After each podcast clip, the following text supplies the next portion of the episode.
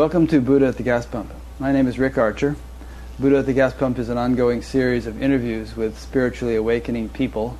I've done well over 400 of them now, and if this is new to you and you'd like to watch previous ones, go to batgap.com and look under the past interviews menu where you will see all the previous ones organized in several different ways. This program is made possible by the support of appreciative listeners and viewers. So if you appreciate it and would like to support it to any extent, it's important, and uh, we appreciate your support. My guest today is Vera de. I'll just read her little bio here first. Vera is a spiritual storyteller and Harvard educated scholar of comparative religion. She speaks and writes about spiritual culture, mindfulness in the modern world, and the divine feminine, and has been a speaker at the Science and Non-Duality Conference in the U.S. and Europe, Sister Giant in Washington, D.C., and other gatherings. gatherings. Vera holds a master's degree from Harvard Divinity School, where she studied comparative mysticism, and a bachelor's degree from the University of Florida in religion and literature. She also happens to speak about four languages fluently. Her work explores the meeting place of creativity, psychology, and spirituality and is informed by insights from both Eastern and Western philosophies. Vera is a graduate of the Barbara Brennan School of Healing and has been a student of Jason Shulman's non dual healing work. She is deeply influenced by Buddhist and Kabbalistic lineages. Vera's recent work has been on the topic of holy darkness and exploration of the dark goddesses associated with transformation and initiation found in the world's great wisdom traditions, the most well known of whom is the Hindu goddess Kali. Vera is a mother and a devotee of the mother. She's working on her first book on the dark feminine. So, welcome, Vera. Oh, thank you so much for having me, Rick. You know, when you read the, I'm always wondering, like, whose bio is that and why is it being read? And that person seems like they have something figured out, and that is absolutely not the case for me. So I, I'm so grateful that you invited me. And I'm not quite sure as you know why, but I'm really grateful to talk with you. And well, I am too. Um, I first really became aware of you um, some months, sometime earlier this year, when I was Although I think you said we met at, at, the SAND conference, but I don't remember that actually. But I was reading a thing uh, on the, the SAND conference, one of those SAND conference emails that go out, the Science and Non-Duality Conference emails, and it was so beautifully written, and that I had to email Maurizio, the organizer of the SAND conference, to ask who wrote this. And he said, "Oh, it was Vera de Chalambert." And I said, "Wow, it's beautiful. Hmm. It's deep. It's profound. It's so nicely written." So said, "You know, you have to get to know this person." Mm-hmm. Um, So I, you know, I started reading some of your stuff, and you wrote uh, several articles about Kali, especially that one where the, when a picture of Kali was pr- projected on the Empire State Building in right. New York. And, Isn't that uh, cool? Yeah, it was How, it was interesting. They're great articles, and I, I posted one to my Facebook page, and somehow or other that caught Marianne Williamson's attention, and then she ended up inviting you to Sister Giant.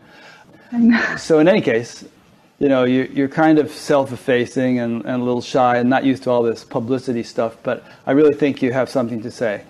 You know, I'm sure if we spoke 10 years from now, you'd have even more to say, but, you know, we're all works in progress and, you know, you're very humble, and that's, that, that in itself is a qualifier for being on this show, actually. I'm not sure I'm humble. I just am very scared. well, it takes humility to say that. And it's natural. There are some famous actors like you know, Meryl Streep and people who still get butterflies when they have to do something in a public way. So it's just a human reaction. Okay, so you have a very interesting story, and I thought it would be interesting to start with that story, where you were born, some of your, you know, mm-hmm. milestones growing up in terms of your growing awareness of God mm-hmm. and spirituality and so on. It's a fascinating story. So let's let's start with that. You were born in, in Ukraine, in the former Soviet Union. Yeah, exactly, in the former Soviet Union. Mm-hmm. When I say that, I realize I'm older than I than I think.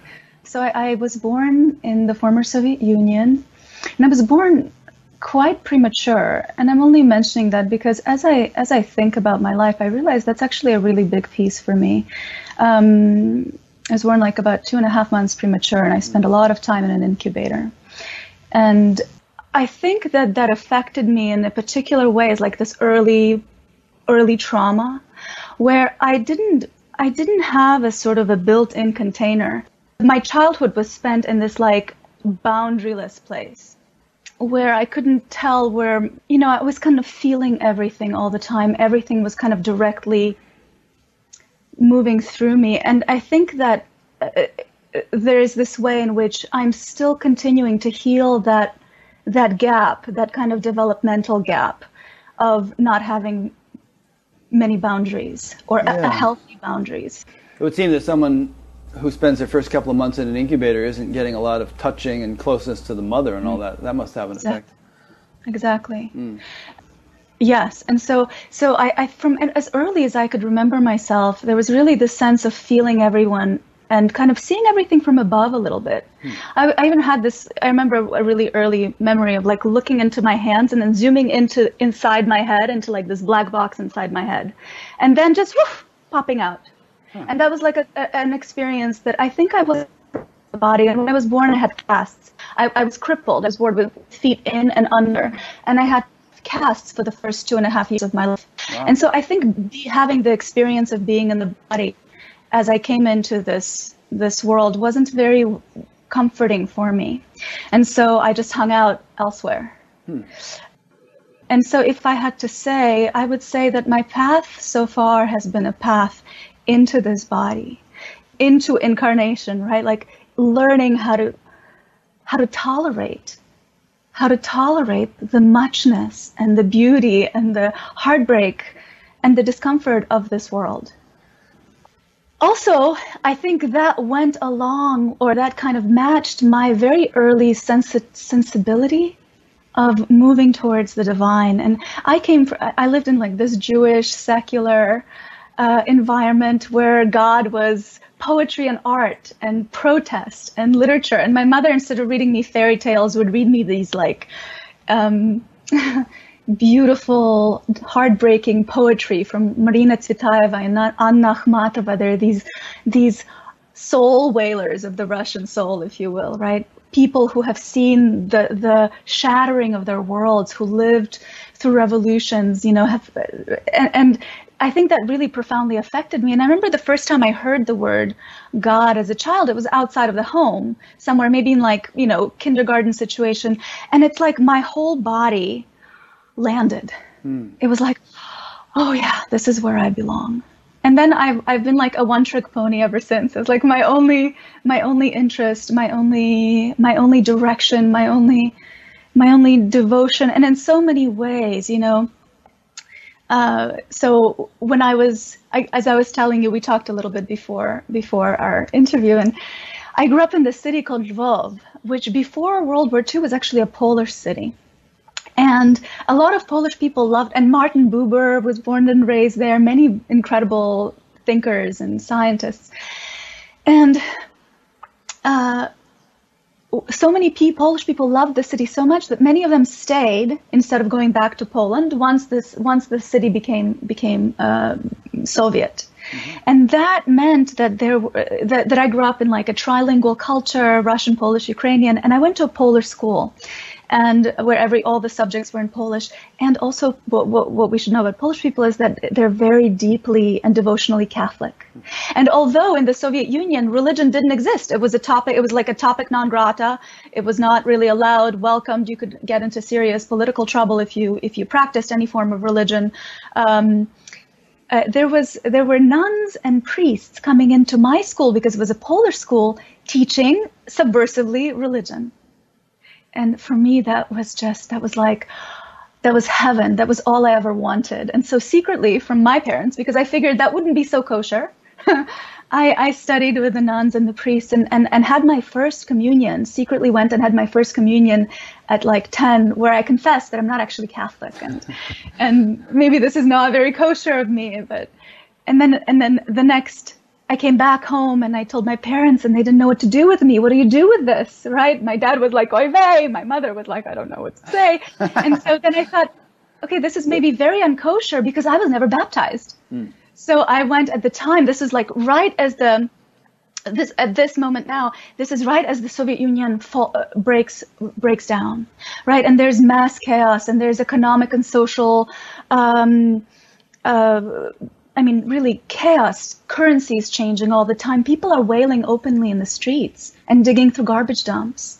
Um, there's no bread. There's no. It, it's like a real collapse of, of my world at the time. And you know, where where some kids kind of had have this narrative of if when the, when their parents have a divorce, there's like this little voice that says this is my fault that they got divorced. Somehow, the way it landed in me was that it was my fault that the world around me was collapsing.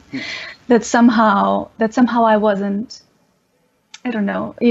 Pure enough so that I could have somehow been better. Um, and so for, after the Catholic Catholic um, kind of um, first communion, I, I um, they had mass baptisms at the time. And I uh, snuck into a mass baptism in an Armenian Orthodox church because my mother's father was Armenian, and I kind of, kind of thought, oh wow, there's a connection there. And so, uh, you know, I, I, I had a baptism there. There were Baptists coming in in stadiums, kind of doing the Holy Spirit thing. And of course, I, that was the, you know that that was my life. I was sneaking away to try and find God everywhere. And then um, we were very fortunate to be to become political refugees at the time. Um, and we immigrated, my family and I, when I was 12, 11, to uh, to the, to Florida. Mm-hmm. And when I came to Florida, this other world opened up because you see, Judaism in the former Soviet Union was considered a, a, an ethnic identity, a national identity. It was something stamped in your passport that you had to hide most of the time because it, there was tr- sort of systemic anti-Semitism, and so that was not something you wanted you wanted out there. And so I, I, and and it was very pervasive. I mean, even as children, people would the teachers would say, all the Russian kids raise your hands, all the Ukrainian kids raise your hands, right? So until it got to me, I, I, I didn't want to raise my hand. This is something you wanted not to. You mm wanted to fit in. You didn't want to stick out. You didn't want this to be your your cross to bear, so to speak. Mm-hmm. So, and then I came to America, where all of a sudden, not only was it okay to be Jewish, but it was a religion.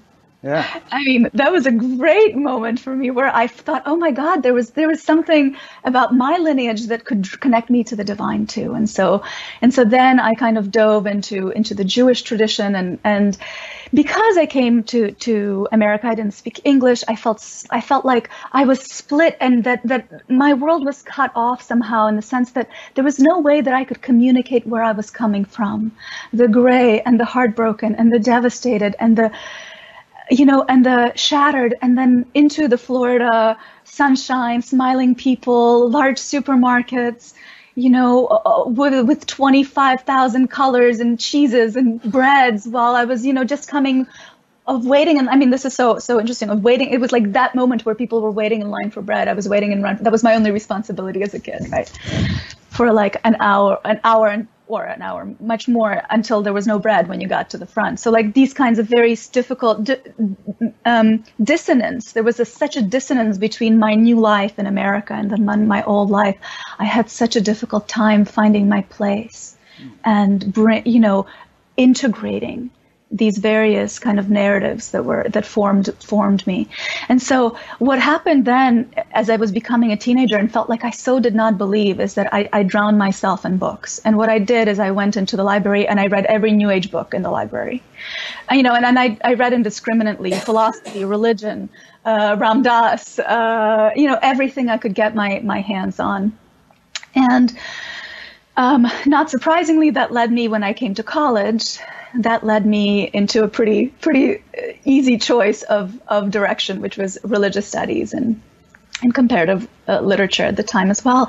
And I was extremely fortunate because I came to the University of Florida, and at that time, the University of Florida had this emergence happening, and the faculty of the arts and sciences and the medical school at UF had these incredible professors who were all kind of profoundly interested in consciousness studies, who were very deeply influenced by the work of Ken Wilber, mm-hmm. and who uh, formed something called the Center for Spirituality and Health. And it was largely due to a patronage of Mickey Singer. I don't know if you know who Michael Singer is. I do. I'd like to get him on the, the show sometime soul, somehow. Of the Untethered Soul. So yeah. at the time, he didn't yet write a book. He wasn't yet on the scene, but he already had this beautiful place called this, the Temple of the Universe in the woods in Alachua, mm-hmm. where he would invite lots of different spiritual teachers. And he was one of the patrons of the center who made it and made it possible for the center to begin inviting some of the world's great mystics and thinkers and spiritual teachers. And my mentor at the time was the director of the center. His name was Shaya Isenberg, Sheldon Isenberg, and he was really my first spiritual mentor. Um, he was a renewal rabbi and a Wilbury, a Wilberian kind of integral theory thinker. He was the chair of the Department of Religion at the time, and he really took me under his wing and, and mentored me. And actually, it's funny. I just learned David Data. Also, he was one. He was his first mentor as well. And so, I became the student director of the center.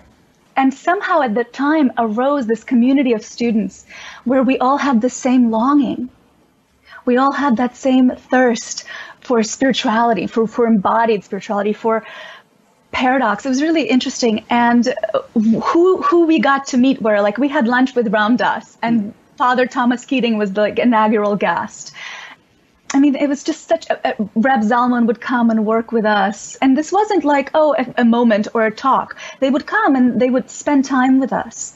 And they would do kind of a weekend long kind of workshops with us. So I really felt so deeply shaped by that time both because by 1920 I read everything Ken Wilber ever wrote. So it was difficult to have a kind of magical, mythical understanding of religion.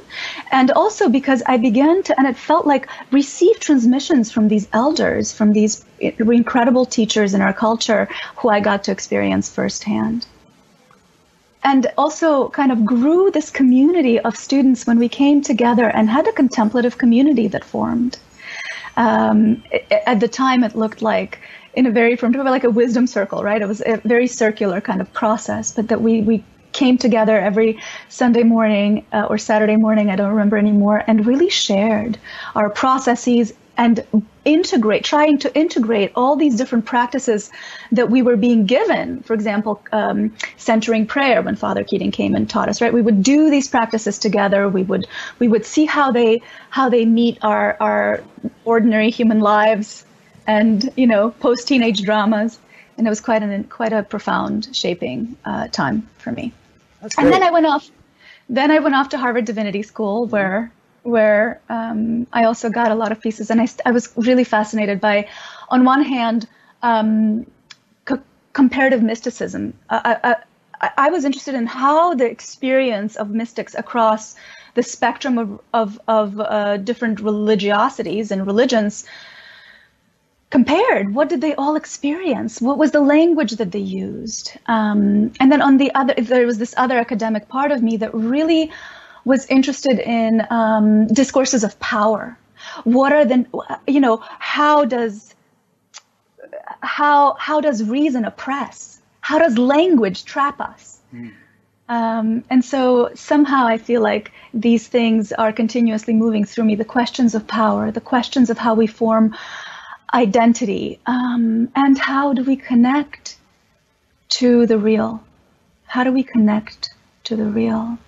And so then I went off and studied for four years in the Barbara Brennan School of Healing. And really, for me, that was the real divinity school, my in experientially, in the sense in which it was all about working with trauma, doing profound kind of um, psycho spiritual process work where I didn't just get to talk about being afraid. I got to to scream it out and beat it out and kind of use use my body in the healing process.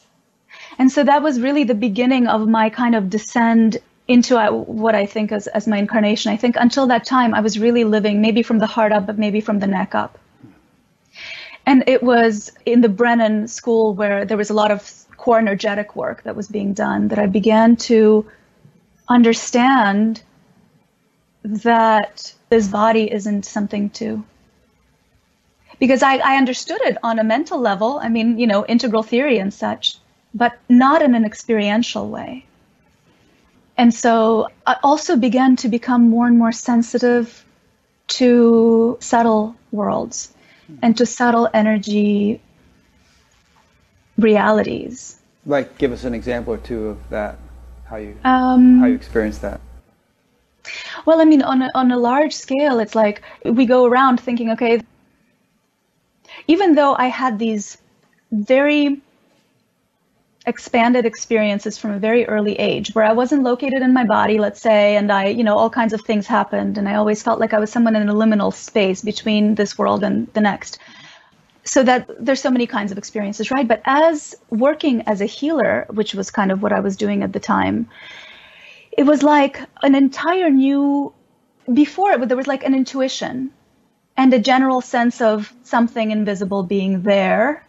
It began to be as concrete as like a rock. So running energy began to be as real as having rocks thrown at me. Hmm. For example it wasn't something in, intuitive or amorphous. It, i began to perceive what different people's traumas look like in their field. Sometimes I would be in a healing and and these entire kind of movies would open up about someone's life, hmm. right? And then you would feel kind of I don't know, you know, is this my projection? What is that? So I began to explore I began to explore these more subtle realms.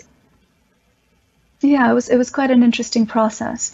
And I, and I want to say I had I had experiences pretty profound experiences, especially at a certain point of kind of psychic opening. Mm-hmm. When I was 18, I went to this retreat as kind of a silent retreat, and at some point, I think my container wasn't strong enough to kind of tolerate what opened up for me. And it looked like people kind of seek enlightenment or awakening, but it looked like for me, a kind of a peak experience that my body couldn't tolerate. Like I I was in a kind of expanded state. I went to sleep. I saw a bunch of dreams, and then I went into a darkness. Mm. And I couldn't turn off. I couldn't turn off my awareness of it. And it felt like like an infinity, like an eternity. And then new dreams came up. Like basically what happened was that for a whole night I, I couldn't turn off. And when I woke up, I couldn't tell if my body was real anymore. I kind of had this kind of break. And I remember like laughing hysterically and they came and people were coming up to me and they were, you should leave. Then they didn't, they, they didn't feel comfortable with me leaving, but everything just kind of broke open it broke open, except it broke open in a very dissociative way, mm-hmm. right? I couldn't tell what was real. I couldn't tell what was happening. And I think, and that was, a, that was at 19, 18, 19. And I think that wasn't very helpful for me, actually. I think that, that the rest of my time was kind of, from that point on, was spent mending what kind of broke open prematurely, mm. integrating my personality and luckily, I was at the time in a context where I had mentors and at the University of Florida. So, so this is just like an overall background. Uh, and then after the Barbara Brennan School of Healing, I started working with Jason Shulman, who's really my my teacher, who's this wonderful, wonderful Baba for me uh, who's not very known, and I'm not exactly sure why, because he, I think he's one of the most integrated teachers on the scene. We've been looking at him, and even before I knew that you were connected with him over, over the last couple weeks, we've been looking at him and thinking, "Whoa, this guy looks interesting. He is I should have him on the show." Absolutely extraordinary yeah. because he bri- he bridges the theistic, which means God-centered mm-hmm. narrative uh, or spiritual way of being, this devotional, God centered way, with the non dual perspective. He is a Zen teacher. His lineage on one side is Zen. And then what happened to him was that the Kabbalistic Kabbalah opened up for him. Because if you know anything about Kabbalah, you will know it is esoteric, it is impossible to understand, it is it is kind of heady and difficult to touch with a 10 foot pole. But what ha- what happened in his case was that the entire lineage opened itself up to him and kind of began flowing through him mm. in the direction of how to use that lineage and that wisdom for the for healing mm. in a healing way. And so he brought the Buddhist and the Kabbalistic together. Nice. And those traditions have always been the sort of dominant shaping kind of narratives for me. For example, I worked with Reb Zalman, as I mentioned, and when I was 20 something, 21, I was one of the youngest people to, he used to be really, really interested in eldering and aging and saging. And I was one of the youngest people to do that, that, that, work with him because I was so interested also somehow in where does wisdom come from? And so he worked, of course, a lot with the Kabbalistic lineages, and I felt it kind of moving through me in some way. And when I met Jason, I mean, actually, I remember I just heard about Jason. And my, my entire body felt like yes. And I went and I Googled him and I knew I had to work with him. It was like this, you know how it happens with teachers. Yeah. He was really, he was mine.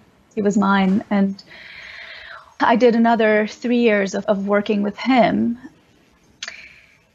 Really, really shifted the way I look at healing, the way I looked at the awakening process. In what way did it shift? I stopped using the spiritual life and the healing process to get out of my pain. Hmm his work was like a deep invitation for radical hospitality to everything. Mm-hmm. Very tantric in its nature, really, in that way.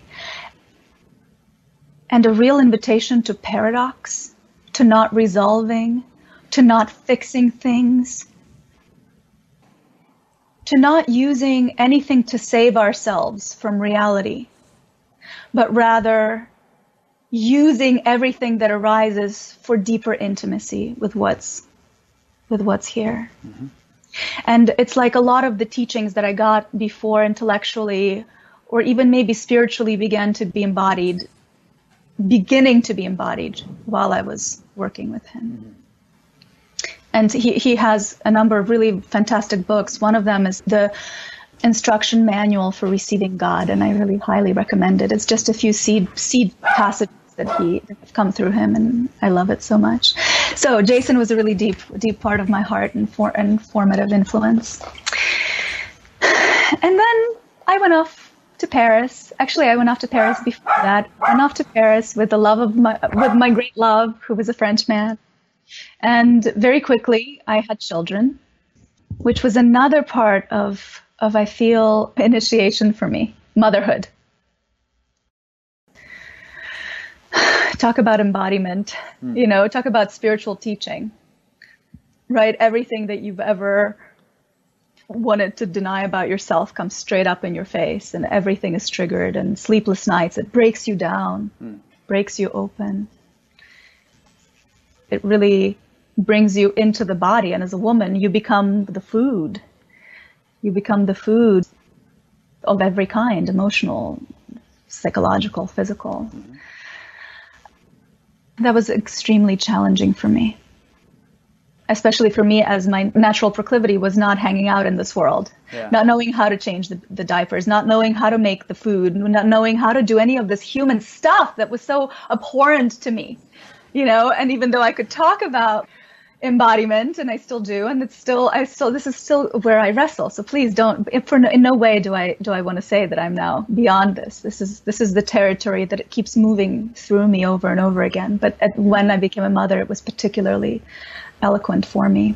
Well you know you said something in the very beginning and you're alluding to it now also which is that it, I mean if I could rephrase it in my own words it's like we're all kind of learning how to live on this planet think we all have a sense that perhaps we came from somewhere else or we ultimately belong somewhere else or something.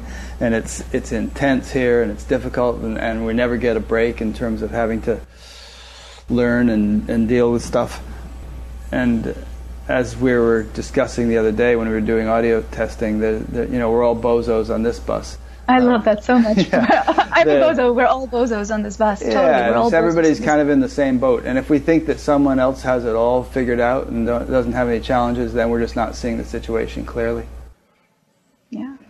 You know, and, and frankly, what else but becoming intimately familiar with our own suffering mm-hmm. can move us towards service, towards healing, towards the awakening process because what does that mean the awakening to what and what you know how many how many more men does it take to go up a mountain to stare at walls so so we're awake it's not such a big deal i mean i feel like for someone who's kind of more prone to expanded states of consciousness i'm constantly like so what Yeah. Right? And of course, there's so many different qualities of experience, but really, it's oh, on some level for me, it's always been like cool, but so what? Like, what now? What now? So we get an insight. What now? How do we, how do we bring it down? How do we, how do we work with that broken and that human in us that that isn't about some kind of other state, but like here and now and yeah, just this morning I was listening to a, a SAND conference panel from a couple of years ago with um, Matthew Wright, Adam Bucko, and Francis. Oh, Bennett. I love that so much. Yeah, and Francis Bennett. The best, the best. I think it was the best SAND panel ever. Oh, good. So you, was, you listening to that? You heard, you heard that? And, and they were kind of um, talking about this very point of the non-dualists versus the sort of, you know, people who might be non-dualist meaning those who might tend to dismiss the whole thing as an illusion and, and, you don't deal with your personal stuff and, and all that stuff versus those who kind of been there done that and realize that you know okay what's next as you just said is that you actually do have to deal with it all and kind of come down into it and learn how to live in it and so on well, I mean, it seems to me, and I'm so grateful to be able to see this shift in our pop spiritual culture. I feel like that's kind of, and even in the non-dual culture of whatever we, you know, the, mm-hmm. the people that there seems to be this movement of integration, right? This kind of descent back down into into um, incarnation, and I think it's like there's also this way in which you know we talk so much about the emergence of the feminine on, of, in this time on the planet, and I feel like eh, almost unanimously, everyone can feel it in some way. Right, and I write and, and, and think a lot about this, but but there seems to be almost this natural emergence of, of a spiritual teaching through reality, through culture, through everything, where we are being made to face our reality here and now right? Like we're being brought back down into the mud, into the yuck, into the mess, into the heartbreak of it all. And my God, thank God, thank God. Enough, enough already with like, you know, blissing out in, in, in mountaintops. And that's not to say that we shouldn't have con- deeply contemplative spiritual lives. We, we, we should and we must. But like, you know, Andrew Harvey always, and Andrew Harvey always always speaks about sacred activism, right? When when the when the passion and love of the mystic for God and the and the passion of the activist for justice come together, this this third fire emerges within us that can actually be an offering to this world. Yeah. Right. You know, the farmer throws his corn into the mud and then and then yeah. gets much more corn that way. So well, and you know, and even in, I think in the in the yogic tradition, there's this very famous meme of you know no no lo- no mud no lotus. Mm, yeah. No mud no lotus. And so my interest has always been in some way like the feminine movement. You know the masculine is the movement towards up and away towards transcendence. Mm-hmm. the feminine movement is down into the body into our sensuality into desire into devotion even when we were talking in preparation, I said, you know, if I, I'm really nothing, if I'm anything, I'm like a devotee. I am at the feet of the mother. I will worship. I will wail. I, I don't have anything to offer but but those qualities. I feel like this like heartbreak and longing of which my heart is woven, right? And so that's a really that's a really downward movement. And you said bhakta, right? Like that I have like this bhakta. Uh-huh. Yeah. And I'm sure you're not suggesting that it has to be either or. Like, oh, like there are these two camps, you know, the up and out no, no, and, no. and the down and in. It's like integration, both and. Both and, always both and. And for me, it has certainly been the, the, the initial movement was completely up, as uh, you know, up and away, mm-hmm. and that natural tendency where I think we tend to use that as defense, mm-hmm. as a way to save ourselves from all of this muchness and all of this pain. Yeah. And so, um, and but but it seems to me that my work emerges from this other place it seems to me that when, what is emerging on our planet right now is inviting us into this other place mm-hmm. probably because this place the feminine really has been exiled because because it must become integrated into our spiritual lives into our political social ecological realities right? Some I don't remember who said Clare Dakin, Dakin, right? She said, the exclusion of the feminine has led us to a world on the edge of collapse. Mm. The reemergence is going to be a dance to behold. Interesting. Beautiful quote. Right. And so, so it's like, yeah. So hang on a second. So the, what we've discussed for the last three or four minutes, I'm going to leave as a teaser because we're going to get into it much more. But I'm going to bring you back to your story. So you're because I think the whole complete story is interesting. Um, so you're in Paris. You were raising these kids, and life is great. Perfect life, healing, healing, healing center. practice, and healing great, practice. Great husband, great kids, great this, great that. Beautiful, every you know, like the the fairy tale. Uh huh. The fairy tale. Yeah, and then you, I think a critical point was you went yes. to some AMA program, right? Yeah, you know. Um, so what I should say, fairy tale and a very deep sense that I'm containing. I can't let go. I'm containing. I don't containing it to not change. Mm, like right? Like there was already a sense in which I, I, I was I was living with this rigid in a rigid way, which is actually very not not naturally who I am and how I am. But there was the sense of having to hold on right? This this weird. Like, I don't want to lose this. This is so great. I don't want to lose it. This is all I want. This is all I need. Like a completely desperate, yeah. like codependence with the moment, with right. the reality, and a kind of a, a real sense of like becoming somebody. And not that I was really becoming somebody, but in my head there was this real.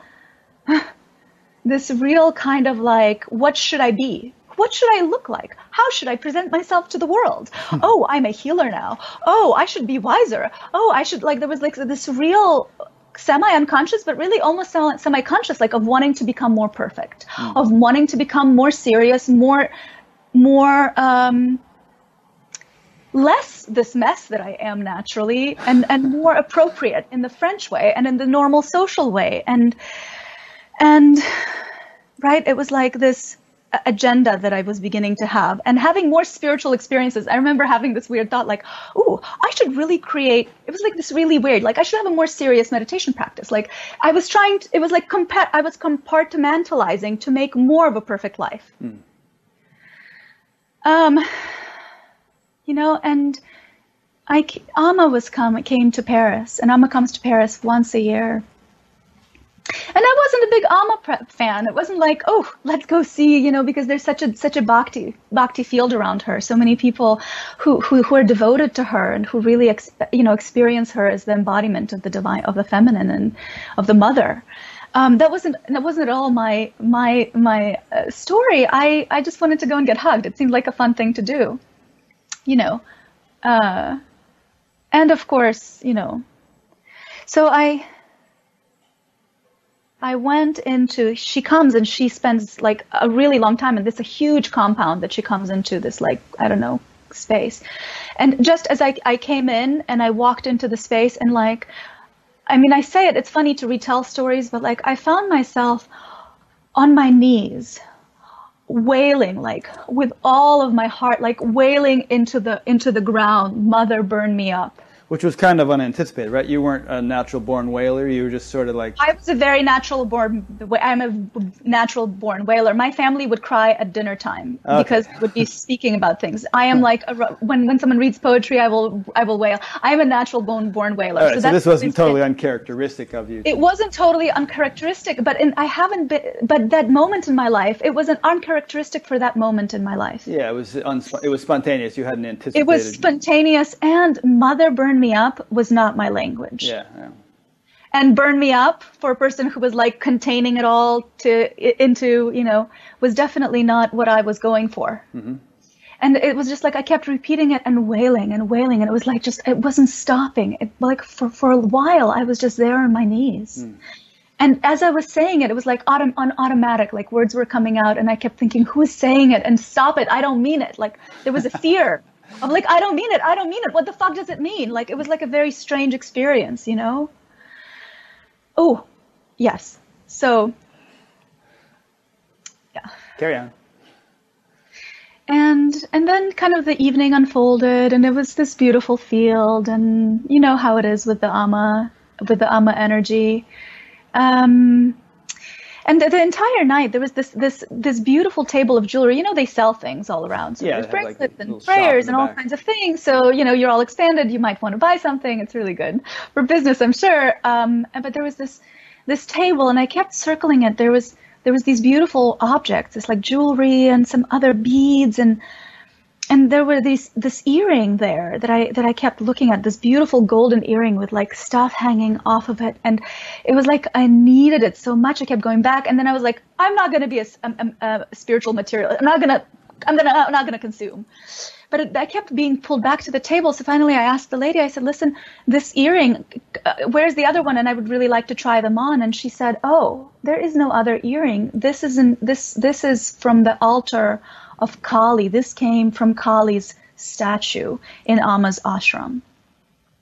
Now, don't get me wrong. It's not like I haven't heard the name Kali before. I was a scholar of comparative religion. From, from a distance, at an arm's length, I absolutely have known about this dark Hindu goddess, and I wanted to have nothing to do with it. Like my, my Judeo Christian kind of consciousness really really nothing. I just uh, the hair on my hand stood up and i like bolted. I like got out of there. I didn't want to have anything to do with that table or anything mm. else. I didn't exactly get the connection between amma and kali either. Actually that freaked me out i remember. I, I had no idea. Um, and so you know that was the night of devi bhava where she blesses people and marries people and blesses babies and and and you know what i'm talking about yeah? Oh yeah. I've done many times and so uh, then at the end of the night, what she does is she throws rose petals at people, on people. And so you get showered by roses, by Amma's rose petals. So and it was, I was just blissed out and, and like showered by by the roses and made love. Oh, what's really interesting also is, you know, when you hug Amma, it's not some kind of a lovely, peaceful hug. It's like hug next, hug next.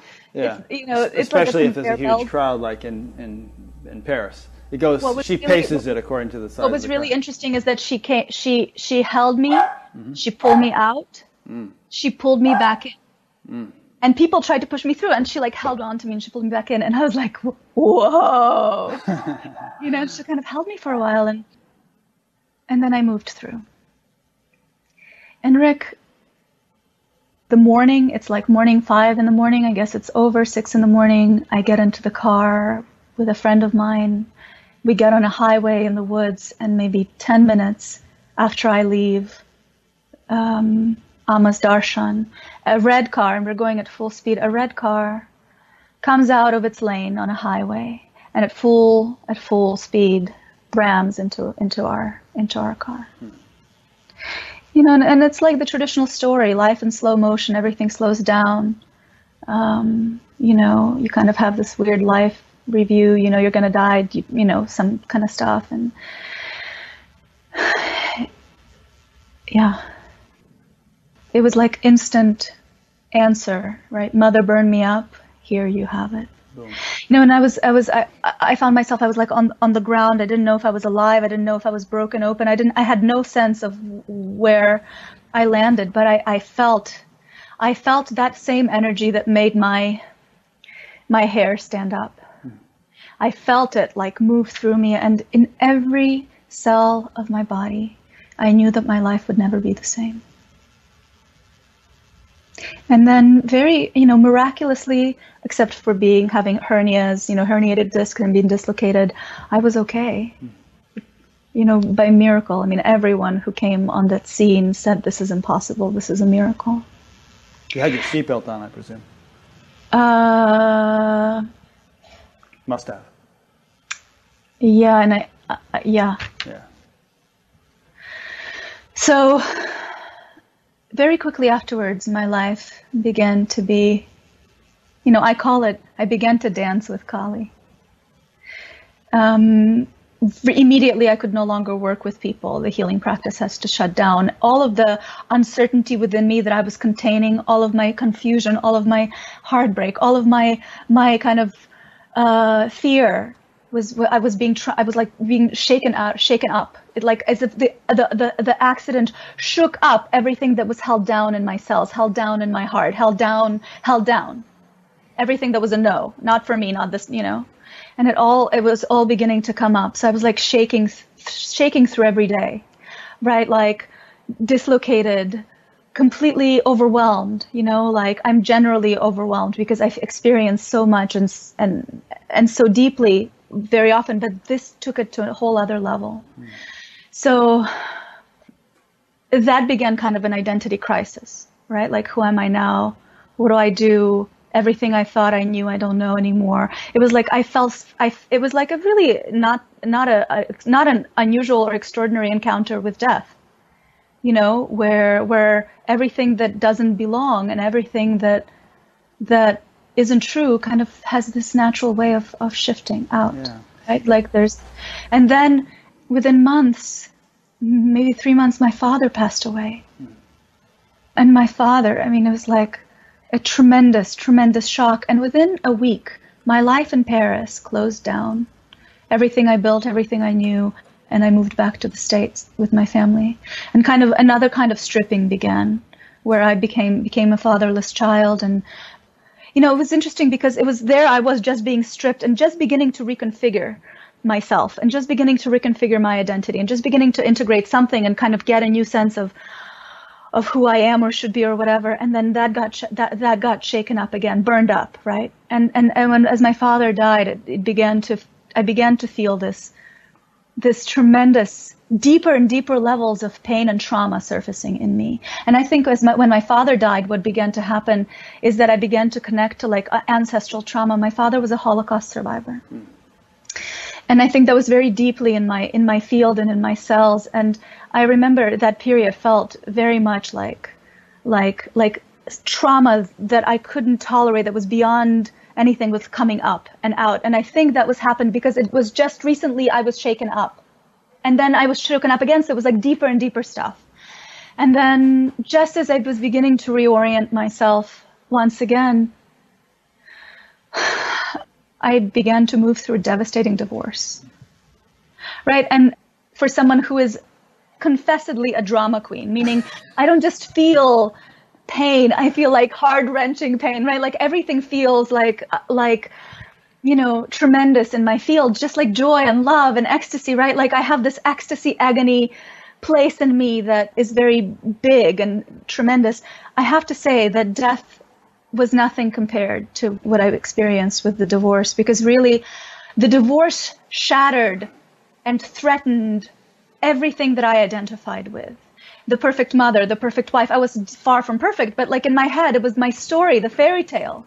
The fairy tale was so such a profound part of my of my kind of false self right and like a, belonging to a particular kind of world that was comfortable and affluent and and all of that being stripped all at once. And Rick, it was like I, said about being burning. It felt like that entire period felt like I was being burned alive, and in fact, so profoundly so that I remember having visions of like being stretched, like in those in those um, Middle Ages torture cha- devices. Yeah rack while being burned alive.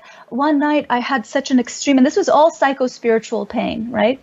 The pain was so physically in my body, I passed out from pain.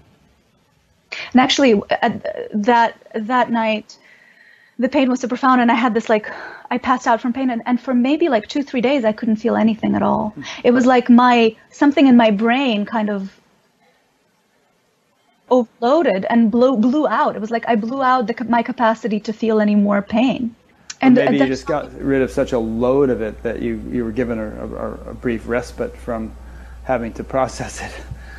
maybe. Yeah, maybe. And, and I just want to interject here. Um, you know, I told Irene that story about seeing Amma and saying mother burned me up, and then having the car accident, and the, you know, divorce and all this stuff. And she said, "Ooh, I hope she doesn't tell that story because I wouldn't want people to think that that happens to everybody who goes to see Amma, or that it happens to everybody who gets involved in spirituality." And it doesn't, oh, obviously. I think I think that does actually. Not everyone who goes to see Amma. I think the the you know how the how the mystery unfolds itself yeah. through us, and how life humbles us, and how our, the process of spiritual maturation, how that unfolds for each one of us, is completely unique. And our relationship with teachers in different fields of of of of um, of grace is completely unique to all of us. Mm-hmm. But I would have to say to argue, or at least to to question whether that doesn't happen to everyone on a spiritual path. Yeah. Because to some, some degree level, and in different ways. That, I, I think it depends on how quickly you move and yes. uh, how how artful the process is. You know, whether you're using a sort of a scalpel or a, a machete.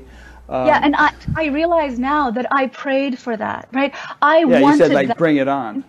I did. I said, bring it on because so, somewhere that bhakti place in me, that that place in me where I just wanted to offer myself up, well, like from from the earliest of ages, right? Like that was my the only thing I really wanted. Mm-hmm. I think what happened was when I came into the field of Amma, my deep yearning in my heart, the deep yearning in my heart that I was containing, couldn't take it anymore, mm. and the deep yearning in my heart to offer myself up, to lay at her feet, to to be her instrument, right? To be burned up began to move through me, right? Even if consciously I couldn't choose it, right? I couldn't choose it. Uh, some part of me chose it. Yeah. And so that began to, to, to kind of burn me up on a level that I think I consented to. I consented to in the deepest part of my being. And so what was very interesting about that period of, of, of, you know, burning was that I began to have, I mean, the, the, the pain was so extreme. The pain was so extreme, I began to have visions. And, and it was like, you know, sometimes you can do something to help yourself. Somehow I knew in some, in some wise place within me that there was nothing I could do to save myself from what was happening to me. And my prayer began my prayer life began to change from i used to pray mother please help me help me help me like because i was in so much pain and it seemed to be relentless. And i was a mother. It wasn't like i could just like be in my ecstatic pain. I was like i had to function. Yeah. Right? My my my prayer life went from mother help me save me help me to take me. Mm-hmm. right? Like there was this this reorientation that happened of like don't ever stop until until there's nothing else to burn. Mm-hmm right? Like I, I kind of, that's all I began to want. It was like maybe a weird masochistic kind of thing, but it was like the places that I began to feel most intimate with life and most intimate with God were those places of radical heartbreak mm-hmm. where I couldn't save myself. And God, in her wisdom, was kind enough to p- put me in a place where I couldn't, I couldn't save myself, where I had nothing to hold on to, where where all of my old defense mechanisms and structures weren't working anymore. You know, I mean, I had this this one experience actually, and I wonder about it. I had a number of weird visions for, that that came when I had tremendous pain, right? But one of them, I was I was in a, in a supermarket, like a pub, like, I don't know what you have up there. We have a Publix supermarket, and I was uh, I I passed by I passed by the the crab the crabs or what are they called Lo- lobsters. lobsters. Yeah. And Rick, like I don't know what it was, my heart just I cracked cracked open, like spilled over, and I was I, I was I, I kept moving hmm. past the lobsters, but all I could feel suddenly it was like the pain of the lobsters, and then then it went it went into like the larger and larger fields of pain, the pain of like the, the society we live in, of people having to survive, of of war and genocide. And like it was like it was like in some weird way it just like all of the suffering of the world began to flood through. Hmm. it started with the lobsters but then it just kind of and by the end and like it was just like i went from the beginning of the aisle to the middle of the aisle. By the time i moved to the center of the aisle uh, i was like I was like I was being pierced from every direction. It was like, and this was one of the very few times where my my physical world and then my my spiritual vision merged, and what I saw was gaping blood from all from gaping from me in all directions, and I actually couldn't tell if it was real or not. Mm.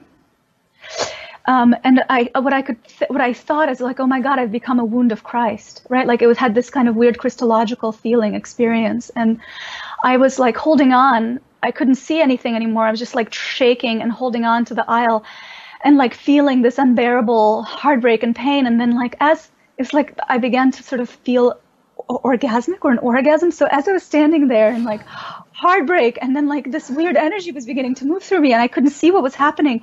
Like tears rolling down my face. Like I had to make my way through the aisle out of the store. Like in all of that continuing to move through me, I had to find enough like human concentration to drive myself from the store to my house so that I could lay down. And that was maybe one of the most horrifying, terrifying, ecstatic, beautiful experience um, that I had that didn't I didn't really I don't know a parallel to that but you know I didn't I didn't need to have my children that day. I, I just like I I stopped. It was something happened that was so tremendous which which I think began to I don't know. I don't want to. I don't want to analyze, but it was a profound experience for me, and those kind of experiences for me began to unfold in that period a few times. Um, and I almost wonder if that had to do with burning up karma or or um, beginning to open me up in a way which I couldn't hold anything at bay anymore because I already had the language of of intimacy with life, of leaning in, the tantric kind of, you know, saying yes to everything. I was even, te- you know, way before I was even ha- holding women's circles and saying, you know, you have to use everything, fear, uh, anger, despair, heartbreak, use it. It's all Shakti. Don't turn away from it. Like I, I got it. I got it in many di- different ways, but I don't really think I got it in, in an embodied way until that began to kind of move through me in a more physical, direct way. Well, you know, um, I was listening to some interview you did with Chitheads or one of those shows, and someone, maybe it wasn't that one, someone, someone asked you, I don't know, what the, what, what your inspiration in life, what the purpose of your life, some such question like that, and you said, I just want to be used. I just want to be a servant of the divine to you know, as much as I can be, and um, you can correct me if, if that's not quite the way you phrased it, but. Um, I can really relate to that, and I have a feeling and have often felt that once one makes that has that intention and expresses that conviction. Plea, that plea, that prayer. Yeah, that, that it's sort of like the divine says, okay, you know, we've got a live one here. Let's let's give her some juice. You know, I mean, let's th- this person is willing to be an instrument, and so therefore let's transform this instrument as much as possible so she can be maximally um, effective and, and really serve to her full capacity. Mm-hmm. And so, you know, once you've sort of signed up for that, then it can it can become very intense. Yeah, certainly it has been for me. I mean, this whole year has been like walking on water. I mean, I feel like everything everything I have to do just you might someone as well might might tell me you have to walk on water now and, and me saying, "What? How? How? I can't do that. That's not what I'm capable of." I will tell you that a year ago. You know, I mean, and, and this is all so new for me. Mm-hmm. All of this, like being asked to do an interview. I mean, I always feel so phony and like, what, you know, what does that mean? What do you have to? I will tell you that like a year ago, I was still on my knees. I wasn't sure what, what I have to offer. I came to the Science and Non-Duality conference and and gave my first kind of talk about Kali, which happened to be randomly on the exact four year anniversary of my car accident. Mm. But I remember at the time it was like, am I going to be, a, what am I going to do? Am I going to be a substitute teacher? How do I make a living? What, how do I, who am I? I don't have, you know, like just in this, like still total un- unraveling kind of in a way, right? And I, I will tell you that I started, I started saying this thing, which, which actually, you know, I would say, Mother, use me or kill me. use me or kill me. I, I use me or kill me. And it was like, it became a mantra for a while. And um, I actually wrote an obit- obituary for myself. I was so kind of, I was in so much pain and in so much sense like I, of not being used. It was like so interesting of not, of feeling such deep separation and disconnection at, at that particular moment. And I like wrote out like the few things that I that I would be remembered for, and I saw like I just kind of saw through it, and I wrote this obituary, and and in it, I, it was like kind of this kind of kind of completing. I felt like I needed to complete my life as it was before. There was I don't know why, but it's like sounds weird. I'm kind of just kind of embarrassed by it actually, but um um, and, and like the next day, I'm trying to see if I'm lying. Maybe the two days afterwards I was at, at the ocean. I went uh, at night and was laying up and I was looking at the stars. And then all of a sudden it started raining sand on me. And I was like, what the hell? And I set up and a giant, like huge turtle, huge turtle, like I, I, I huge, because sometimes they're, you know, what are they called? Um, they're all over Florida. I forget what this kind of turtles are. You know, yeah, there's turtles, but this was like huge, like a mothership of a turtle at my feet was digging a nest. Very cool. And I just and I sat there in like in like awe for for an hour just looking at this at this mother turtle give birth and I just thought that there was something that was like an initiation for me. It was an omen of some kind, yeah. An omen of some kind. Like she it was a huge beach. She could have chosen anything. Like she came to my feet. Mm. Afterwards, very quickly, it, it seemed like overnight, you know. So I came back from sand. I wasn't sure what I was doing. And then the election happened. And this article that seemed to be like fully birthed, you know, in my head kind of came out and went globally viral all over the Kali world. Kali takes America, I'm with her. Kali, right? Kali takes America. It kind of took America, kind of, you know, got translated into German and Russian. It was like such a crazy experience. And then, you know, Marianne Williamson read it somehow, probably through you or somehow, and she she called me up and asked me to come to Sister Giant. And I was like, you have the wrong person. I don't. Who, I am a nobody. What do you mean? And she was like, "Do not speak about yourself that way." Right? But like, I was. Just, it's true. It's true. And so and so somehow it like began opening doors. I began to be invited places. I began. I began to, you know, to this kind of different movement began to move through me, and it. I cannot say, I cannot tell you that. Oh, I, I, I feel connected to my purpose. In fact, I would say that's my deepest pain still, not knowing if I am in fact being used, yearning to help the world more. You know, that pain and confusion that we all feel right now in the collective is also very deeply in me. But I can tell you that somehow my yearning to be an instrument is a million times clearer than it was. And it was so perfectly clear already. It's like that yearning is becoming deeper and deeper. I don't know if I if if I'm actually being used, but I can tell you it's it's it's like the, the one prayer in my heart you know, well, you know I think that people see that in you, or else, or else the fact that you are supposed to be used causes the divine to to inspire people who are able to connect you with a larger audience to do so. If that was one, like I, I kind of immediately got an impulse. Um, Marianne Williamson did. Um, Zaya and Maurizio of the Sand Conference. They've got you moderating panels this year and all kinds of stuff. So people see in you the, you know, uh, the ability and the capacity and the the spiritual maturity to um, be a, an important contributor. Um, oh, thank you. Know, you. Yeah. I hope that that's true. It's it's really obvious, and, and reading any and of you know, you know what else started happening, which I think is actually really I don't know what to do with that either.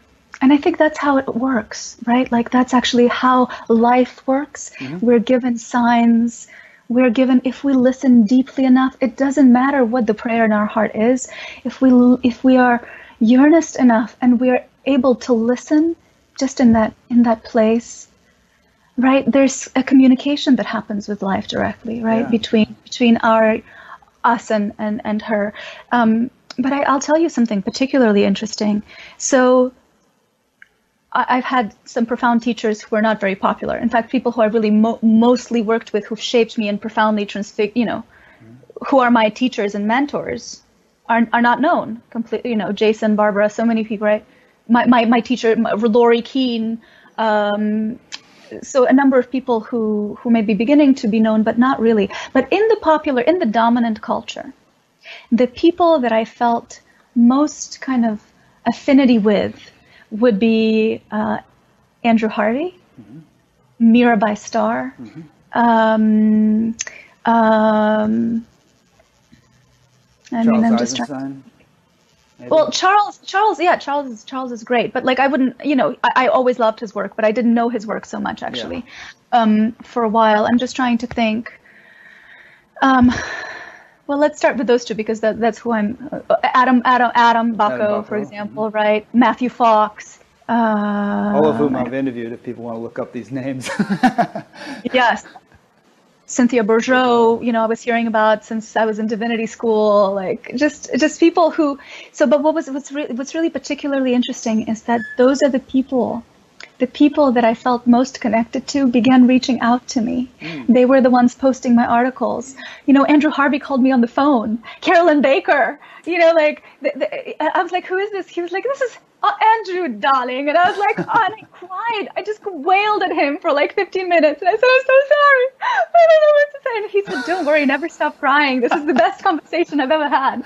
You know, but like what's amazing and like before i read before i wrote kali takes america um, I, I read Mirabai Starr's Dark Night of the translation of Dark Night of the Soul, but it's not just a translation. It's also like her unique transmission, her interpretation of the Dark Night of the Soul by St. John of the Cross. And that's me. I feel like largely the article emerged from it. And then she called me and, and helped me and supports me and mentors. There's this way in which people who were dearest heart just like these people out there who were like celebrity spiritual teachers who touched my heart on the inside reached out to me on the outside. Yeah. Well, that I mean, article struck I'm a chord. I mean, I am speaking to you. Like a few months ago, I was watching you on the YouTube. Like, how is this happening? Well, I hope you won't stop. Um, um, and I'm just, you know, like we're all bo- we're all bozos on this bus. Remember? I mean, it's it's funny. I mean, just because someone gets known because they have some sort of public audience or something doesn't mean there's anything particularly remarkable about them. Of course not. Um, of course. You know, we all know that, but it's, like, still kind know, of crazy. Yeah. You know, I mean, Marianne Williamson calling you is a little bit out incredible, and like she is such an incredible, actually, example. I feel like for all the talk for all the talk of of uniting spiritual and and and and human our spiritual and human lives, right? All the talk of bridging and incarnating and integrating and embodying, she is the only spiritual teacher and author who actually ran for political office. Yeah, it's true. Well, right? John, John Hagelin did too. He ran for president. Oh, that's right. Yeah. Well, but still, like the only person to actually put her m- mouth money where yeah, her mouth is. Yeah, right. Like it's kind of that was impressive. So anyway, so, what, what, do you think it was about the Kali article that struck such a chord? I mean, what did you say in that article and that really kind of lit up everybody's radar? That's such a good question. Well, I think that it just came out at the right time because the everyone was shocked. There was like a collective. So a lot of people, I think, after I read the article, were like, "Oh, you think Trump is Kali?" And I kept saying, "No, no, no, no. I don't think Trump is Kali at all. The quality, this, the the archetype of Kali that I saw emerging through Trump winning the election was actually through the complete shattering of our narratives. It was like such a tremendous shock for everyone. I think it was shock for Trump himself." got elected to become president, no one expected it. Yeah. It kind of it was a great disillusionment with our systems, with democracy. You know, like it was a great dis- disillusionment. And actually, that's the function for me of the process of spiritual maturation and of what uh, holy darkness is all about.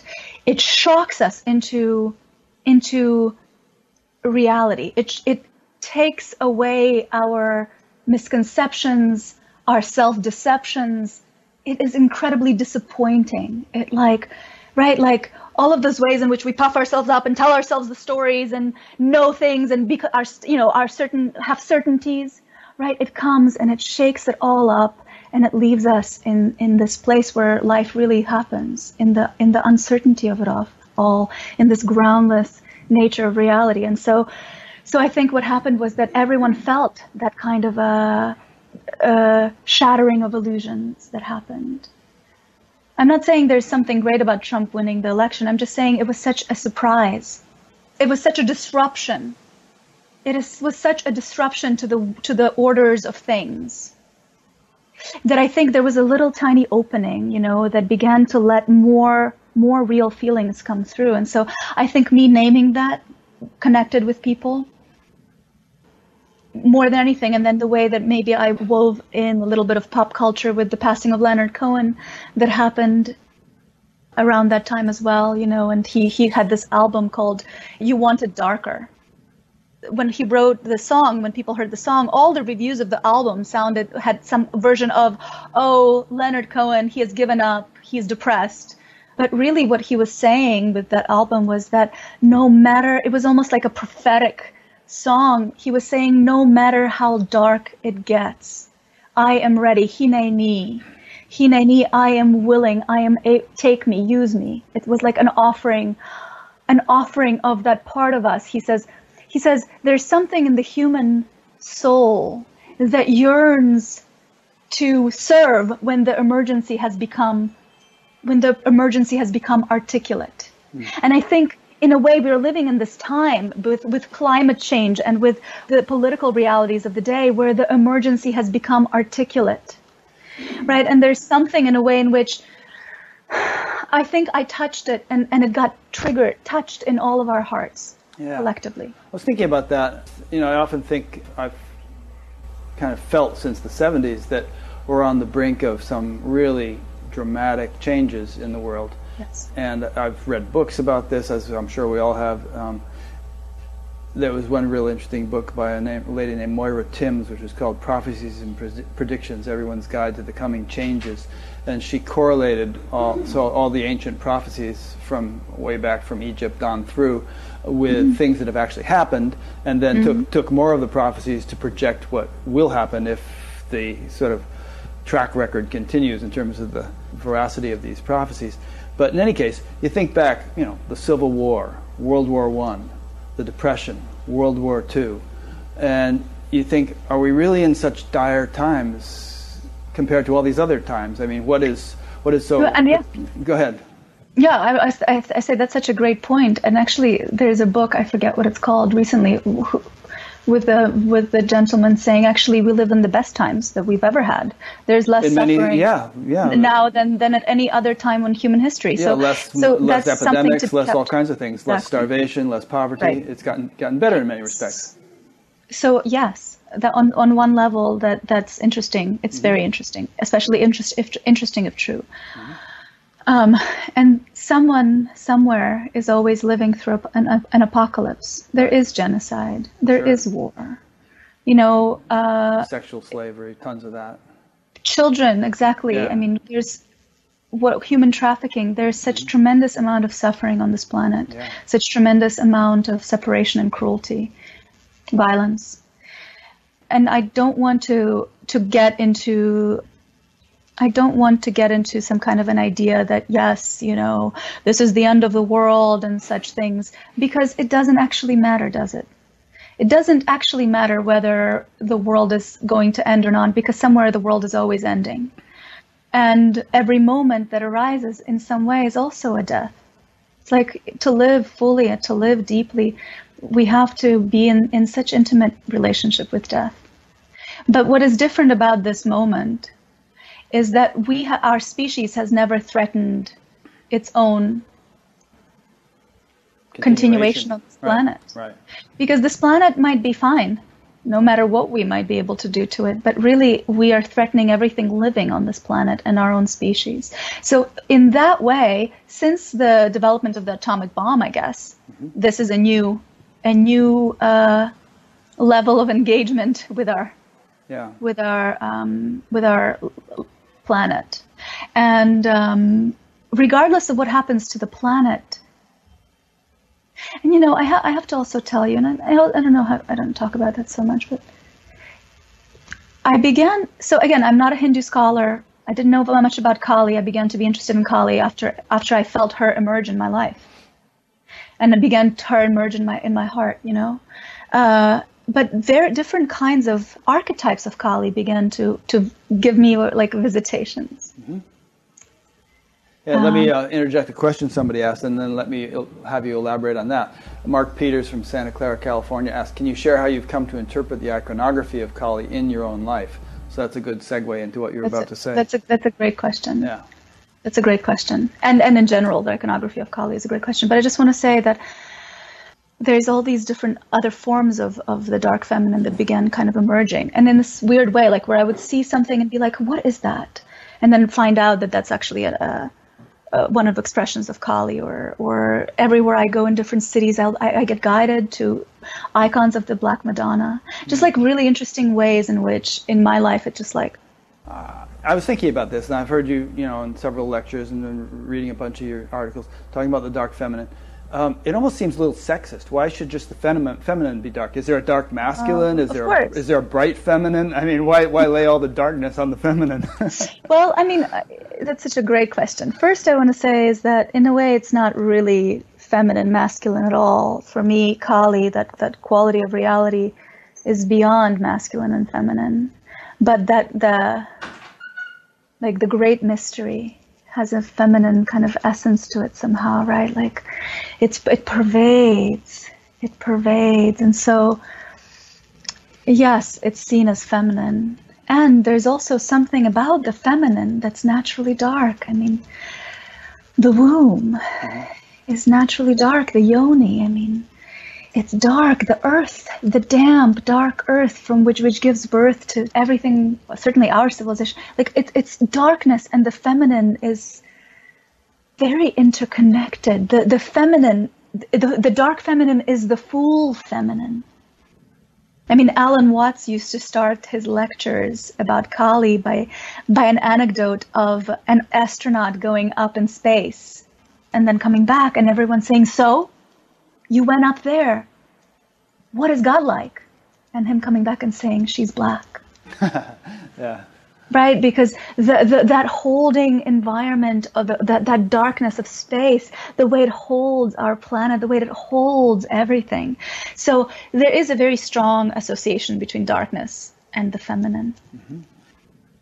And Kali there's so many ways of, of speaking about Kali, and I, I would, you know, whatever I say will be a blasphemy to, to somebody. I, I have a very particular kind of feeling and interpretation about it. So please don't listen to me. This is just Vera, Vera stuff. So for me, that qu- that quality of reality that is it's like okay when you think of the light feminine, let's say in, in, the case of Mary, right, like the illuminated, beautiful virgin that gives birth to, to Christ, it's like such a comforting image. And maybe as a child, or it's it's an image that invites you into the spiritual life. It says, yes, yes, you suffer. We all my children suffer. I, I'm with you. I'm with you in your suffering. I will hold you. You know, call out to me and I will be there. And and it's an inviting image that kind of first pulls us into the spiritual life, maybe and it's important because that there's some kind of a majesty, a mystery, a, a magnetism, erotic almost kind of a calling that I think the feminine aspect of reality kind of calls to us, like that that our hearts hear and we want to respond, right? And very often it's like that that yearning for illumination, that yearning for for comfort and connection and devotion somehow. But as we mature, there almost is this kind of a there it seems to be universal. And i say that's universal because in every culture and every spiritual lineage we hear stories of what saint john of the cross for example would, would call the dark night of the soul. In the in in other traditions this would be the death before you die. But some kind of a period of deep crisis which is necessary for spiritual maturation mm-hmm. and for the eventual, eventual process of union with the divine.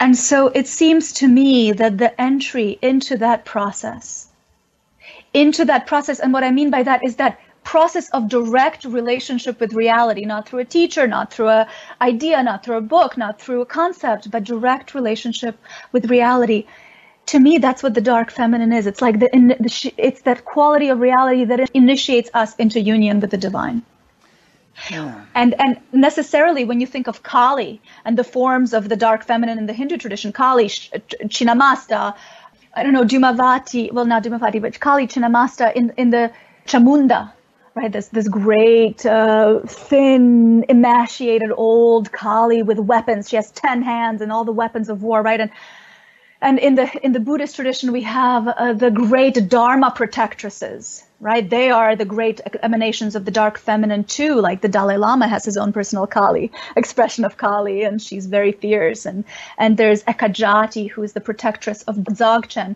They are not for the faint of heart. They're fierce. They're surrounded by fire. They're surrounded by clouds of smoke because the smoke has to obscure the mind. Like in the Christian tradition, the cloud of unknowing, we have to enter the cloud of unknowing where our mind and our sense of self, it all gets clouded so that we can begin to have union with the divine. And those weapons, those weapons, it's because that's what it feels like. That's what it feels like to make contact with the real. It's, it's not fun. It's not cute. It's not lovely. It strips you to the bone. It breaks your heart. It like cuts through illusion it, it is for me the spiritual process is a process of deep disappointment. Jason Shulman says right everyone thinks spirituality is about light love you know light and it is but it is also a process of becoming disenchanted with our illusions. Right? And something has to do that and that will never be comfortable. And it also once that will never be comfortable and it is the ultimate comfort as well. Because then there is nothing that you have to save yourself from anymore. You know that wherever it is that you find yourself, there the mother is already holding you. Because you know that there's nothing that you're willing to turn away from any longer, and that, that the mother is there holding it all with you. Tell me, you wanted to say something. Yeah, I'm just sort over. of thinking. I mean, tracing my own history of learning to meditate in the 60s when I was a teenager, and at first it was all just infusion of bliss and greater strength and energy and so on because I had so bottomed out uh, at that point. And uh, but then eventually, over the years and decades, some real deep stuff had to be dealt with, and it wasn't pleasant. And you know that still goes on in my life.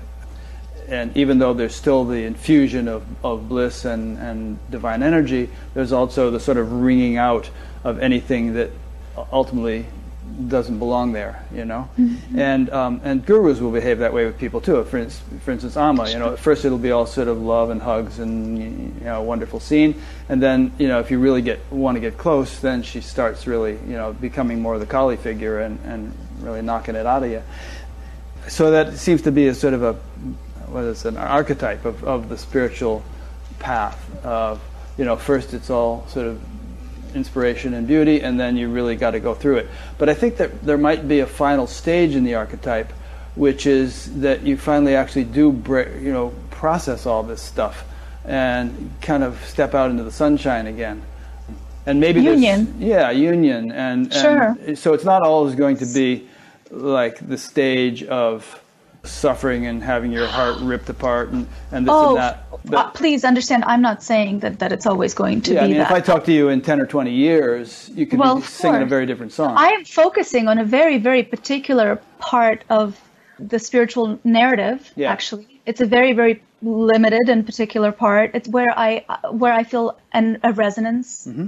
Uh, and a very with, important part, and one that has been it's swept under the rug a lot. There's a great gap I think there's a gap in our collective spiritual, pop spiritual culture there. Mm-hmm. We're unwilling to look at the shadow. We're unwilling to mature, mm-hmm. right? I think this is ha- emerging. It's an emergent quality right now. This is why I think actually uh, you asked why about the article. I think it's emerging. It's not like Vera decided to write an article. It's like there's actually a particular archetype that's emerging right now, and it's emerging collectively, right? right?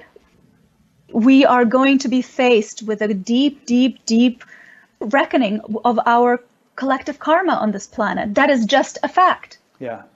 Right now, it's just beginning, and I think that in the same way as the, the power of the initiation of Kali, that power of being stripped down to only what's real, and that's going to be happening for us collectively because it must, because this is what we need on a deeper sense as humanity. There needs to be a kind of a crucifixion that we enter. Yeah, here's a quote that, from that, Andrew Harvey that I think you had in one of your articles. He said, In preparation for the birth of the, the divine, the entire human race is now going through a global dark night, which will result in a new humanity that has been humbled and chastened by tragedy, so that it yeah. may open completely to the mystery of divine grace.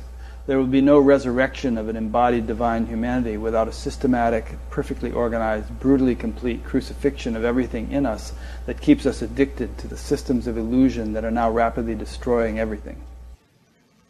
I mean, Andrew Harvey is such a prophet.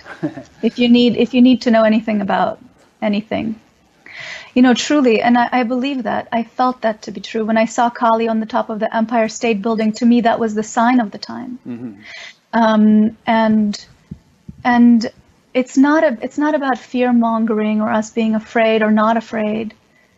It's about that quality that I think, if we're lucky, if we're lucky, we get to face. You know, I say throw. We, we get to throw things up against death. Yeah. Or we get to be thrown up against death, where we begin to see what's really important and where we can yield into it, where we stop splitting life and saying, I can only have these experiences, and only those experiences are spiritual or and good, but those other experiences not so interested. I want to keep them at bay. That's for other stupid, uneducated, uninteresting, unspiritual people, right? Like when when the spiritual life begins to be a defense, when a, a, a kind of a cloak of protection, that's where we have to ask ourselves is that really what is that really what we yearn for? Mm. Because I think there is a deep collective collective yearning for the real. That's what we really most want. Even if it takes a burning up, even if it takes deep suffering, I think that in the heart of hearts, we're all willing to offer it all up just so that we can have the taste. And I think that there's something real valuable in this conversation and what you've been putting out there with your articles which is that if a person doesn't know why this is happening to them, either individually or, or to the world, to the collectively, it's a whole lot worse than if you realize, you know, I'm I'm going. There's a catharsis taking place here, and I'm I'm just going to sort of see it through and and you know feel deeply into it and so on. Something good is happening ultimately. You know, like if the kid is having his ears scrubbed by his mother and he, he thinks his mother hates him and, and she's punishing him, that's different than if he realizes my mother loves me and I must have dirt behind my ears and I'll just tolerate this.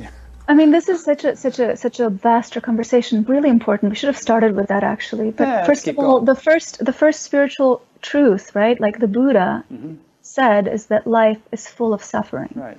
So there, there's a way in which we have to begin to have the right relationship with suffering, not as a punishment for something that we did that was bad or a karmic retribution or or something that's unique to me and mine but something that is universal yeah. something uh, something that is afflicting that is a condition for incarnation suffering is the condition for incarnation on this planet in this in this shape of of of imperfect, of imperfection that is human. So there will always be suffering.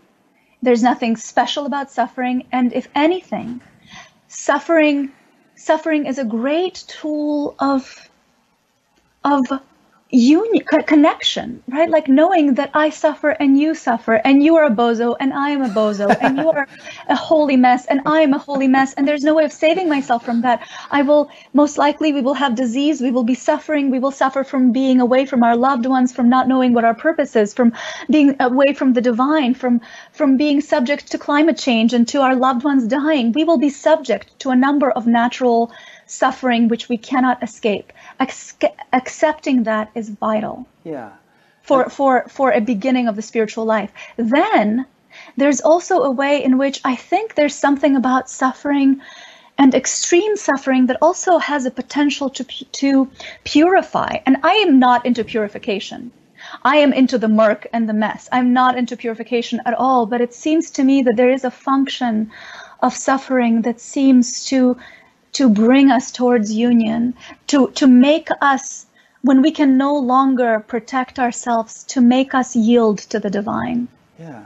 Right? There is something about it when I suffer, and I suffer a lot and relentlessly, and you know, sometimes for, you know, silly things, sometimes in my like weird spiritual ecstasy, uh, uh you know, but, but there is something about the movement of like, moving towards that suffering and allowing it to to have its way with me that feels very different than when I when I keep it at bay. And I don't think that's the only way. I think, especially for those of us who have a lot of trauma in our system, it's so important not to blow ourselves out, to be so gentle and so kind and so tenderhearted with the ways in which we suffer. Mm. You know, and to remember that however suffering arises in our life, it's not an abomination. Yeah.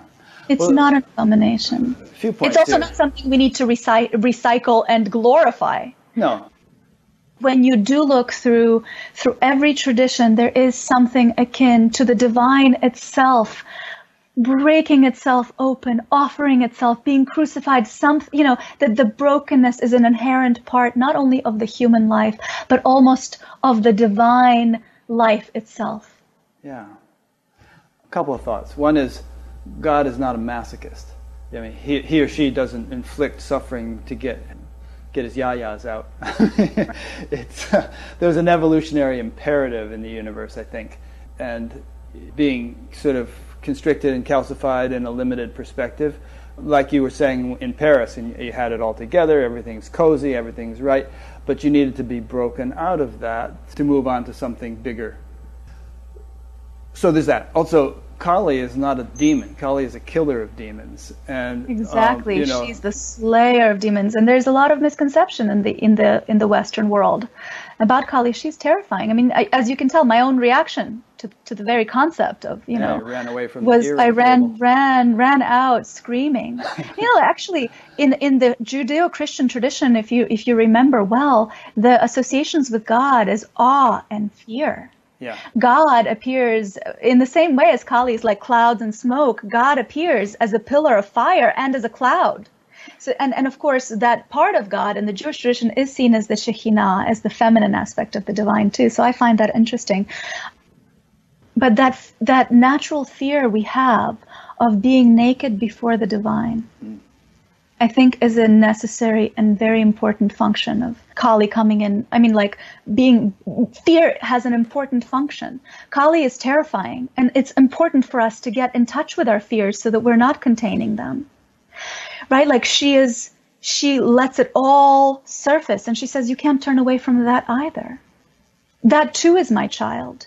There's nothing which I will, which I will exile, so to speak. Mm-hmm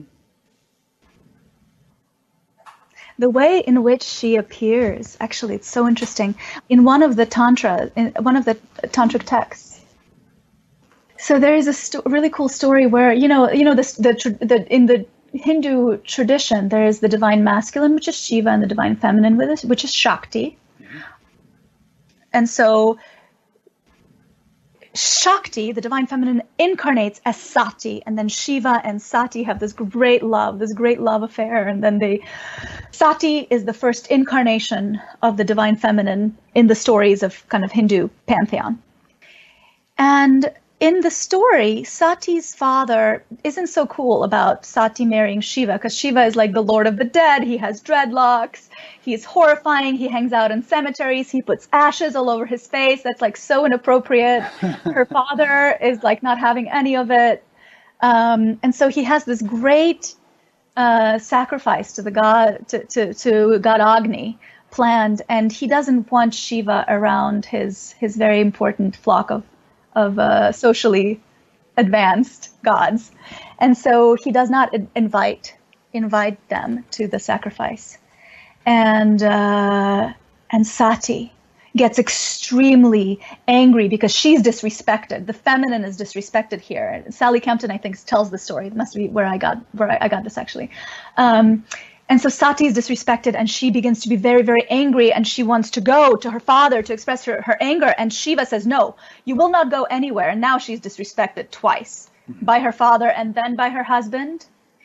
And in the text, uh, what happens is that she turns into a ferocious, fearsome, black goddess in one of the stories she turns into 10 goddesses one of whom is black and ferocious. But in, in this one story she like she turns into this great terrifying goddess and shiva himself becomes terrified. And he says who are you and what have you done to my beloved sati? And she says shiva don't you recognize me? This is my true form.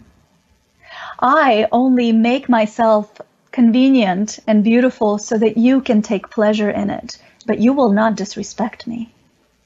And then she goes off and she, you know, throws herself in her father's fire, and then it's like a great drama that continues afterwards. But that's to say that that that's so beautiful. Even the god of death himself was terrified in the face of pure reality. Pure reality is meant to be so terrifying that it strips us to only what is real. And I really love that. And I and I to me that's what Kali does. She cuts through all the bull. And for me, I don't know what it's like for other people. You had to take everything out of my cold, dead hands. There's no part of me that would have been like, here, there was something like a grace that needed to come through. I mean, this was fierce grace, you know. But, but there was a grace in this kind of uh, being faced with what's that was what was most terrifying. Yeah. Do you find that having been through so many waves of this process now, that you are kind of used to the routine and you uh, relinquish the grip more willingly, or are you oh, still no. are you still being wrestled with on a regular basis? Oh, I wrestle. I wrestle to the death every single time. You know, I mean, I I can't surrender. I can't feel my heart sometimes. It's always, always, always a struggle. Also, I'm not in that really I'm not in that vulnerable place that I was for such a for for, for a few years mm. anymore, right? And I really was. It wasn't like I needed to try to surrender. It was just like what was, you know, I didn't. There was just this a particular kind of a an opening that was in me as I was moving through that, you know, and I think that happens for all of us when we just lose somebody or when we go through difficulty. We, you know, Pema Chodron in her book, When Things Fall Apart, writes a lot about that. There's a particular intimacy with life that happens. Um, so there was nothing unusual about that. You know, we all experience that. But I think at this moment, I feel like I always pray to surrender. That's always my prayer. I pray to, to keep being polished, right? The Sufis say, so that the mirror of my heart keeps being polished by joy and by suffering, but whatever God wants of me, by whatever God wants to give me, I think I trust more and more that whatever appears is the instrument of my spiritual process, right? Hmm. Is what I need most to keep healing and awakening. Which is why it's appearing. Mm. There was a thought I was having a few minutes ago, and what we've just discussed a moment ago brought me back to it, which is that you know the the surface of the ocean is always going to be turbulent. That's the way the surface of an ocean is, and if that's all you know is the surface of the ocean, then, then the feeling is going to be it's all turbulence. There's nothing but turbulence. Um, but if you somehow accustom yourself to having access to the depth of the ocean at the same time, and if that becomes abiding, then the turbulence is much more tolerable. And I think that spiritual practice and spiritual maturity do that. Exactly. Yeah. What's really also interesting about that play and what you named so so profoundly, I mean, that's literally what Shiva and Shakti is, what Shiva and Kali is. Shiva is all pervading, silence. abiding, all silence and the, the sort of we get we are permeated with with all abiding consciousness, right? And Shakti is the play of life, is, is like the, the movement of life, is everything that arises and, and, and falls away. And so, you know, actually, Shiva without Shakti is just Shava, which is a corpse. Mm. And so the, the ways in which those two come together in us, and the ways in which those meet in us, the ways in which we, we are both able to become silent, right? Like make a relationship with that deep quietness. And the ways in which then we allow ourselves to be penetrated by that in the dance of life. Right? I think that cooks us very, very profoundly. Yeah. And as you know, you know, there are millions of p- people in the world, billions, who um, are buffeted by by the insanity of the world without necessarily having recourse to that deep silence, and it's very difficult for them. Now, you know, it's very difficult for me. For you too. It's very difficult for me. I mean, but you do have recourse to deeper silence. You have an, an advantage that many people don't have. Do you not? I, I really wouldn't know how to compare, but I do know that um, it's really so I've had experiences like yeah. peak experiences, which uh, uh, I wouldn't. I, I, I feel like I've had experiences of emptiness, which is kind of I'm not sure if that's the same, but it's only very recent for me that I feel like I've been dropping into or had any experiences with like deeper silence. Very very recent. Okay. It it never, yeah. Yeah. So but even if you, I mean, I'm sure that that will grow. It grow. It's always growing for all of us. But at least you have, not the experience, and I'm sure you do have plenty of experience. At least you have the intellectual understanding that there's a deeper mechanics to this, you know, drama that we see playing out. That there's, you know, something very fundamental taking place, and that's that's a solace in and of itself. Yes, um, and as you're saying, as you're speaking, I'm also thinking that I think my way, or like my proclivity, um, and maybe the way of the feminine, is a little bit towards a bit of a different paradigm where it's like you're not trying to counter chaos with silence, mm-hmm. but rather there's a way in which then the pain and the chaos of it becomes the medicine. I just uh, posted on Facebook. I wish I had it in front of me. Something from Naropa, mm. and he says, "Actually, I will. I will find it and I'll read it because I think it's pretty good." Because that that that kind of reorients it just a little bit, so that it's not like, oh, the silence versus all the mess, right? Yeah. But let me just tell you what it is. I read it and I just thought this is so so good. He says, the emotions are the great wisdom. Like a jungle fire, they are the yogi's helpers. How can there be staying or going? What meditation is there by fleeing to a hermitage? So that there isn't this kind of dichotomy that we set up silence versus the pain and suffering of the world. But that somehow it's like this deep relationship that we begin to, to grow to everything that, that is here, that is us that is within us, that is reality, as much to our deep, the deep quality of who we, of our essence in silence, as to to this dance of the holy, right? The holy and the broken. So that maybe it's not always, you know, like you, do I have access to silence? Well, first of all, I don't know that that's actually true. I feel like more and more I just drop in and feel everything that's there. And it doesn't necessarily feel very silent for me. Mm-hmm. Sometimes it does. Sometimes it does. But sometimes in my deepest of dramas, where I am like on my knees wailing, you know, and, and where I'm confused and overwhelmed and, you know, not at all in those awake, quote unquote, states that somehow in just moving through that, I meet a deeper calm than I ever knew. That's a key point. Um, you know, there is kind of a, a calm after the storm. That um, it's like once you have processed a whole batch of stuff that needed to be processed, then you're able to rest in a deeper calm, a deeper silence uh, that the, that that buried stuff was obscuring or blocking in your experience. Mm-hmm. That does that make sense? Does that resonate? I think that's interesting. Yeah. yeah. I just when, when as I'm saying, I just realized, you know, it's like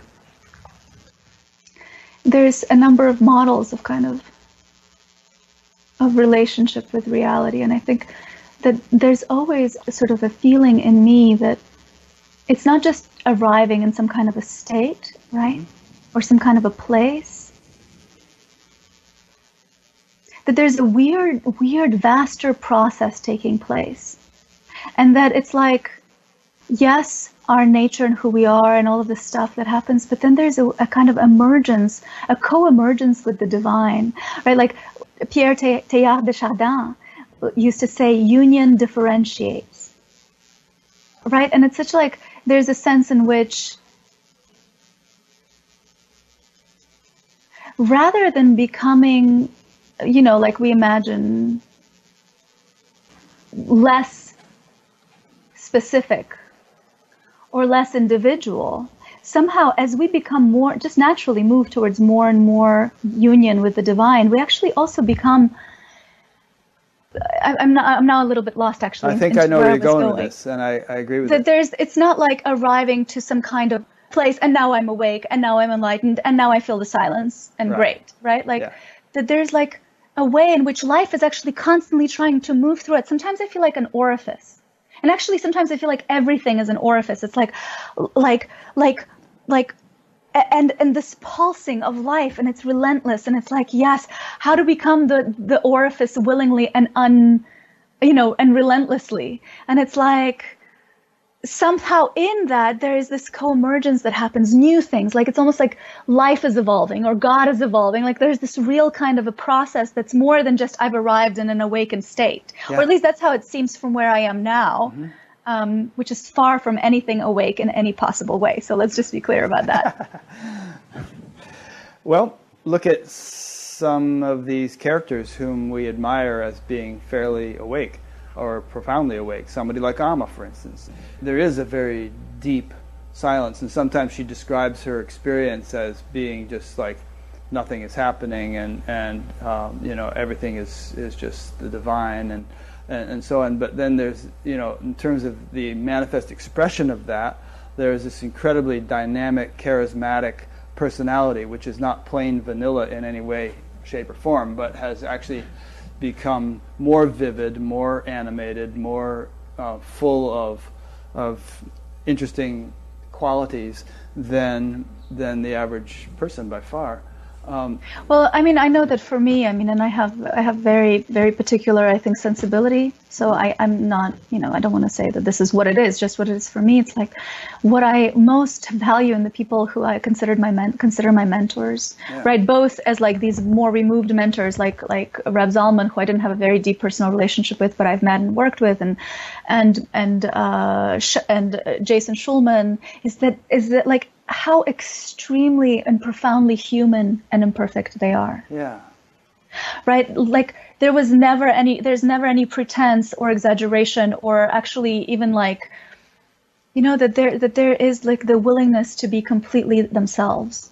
Mm-hmm. And you can see that in like Cynthia Bourgeault and all of these really wonderful, wonderful teachers. It's like the, the, they're just so completely themselves. They're like letting their freak flag or or their their imperfect flag, not freak flag actually, but the flag of imperfection fly high. Mm-hmm.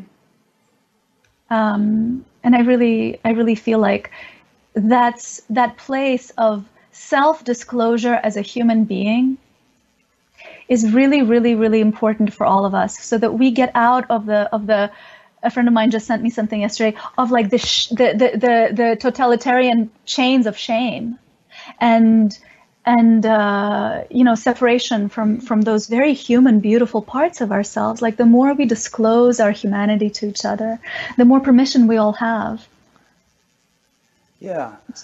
to be who we are and to allow the and and to to let people in our spiritual lives also just to be imperfect human beings living imperfect human lives you know like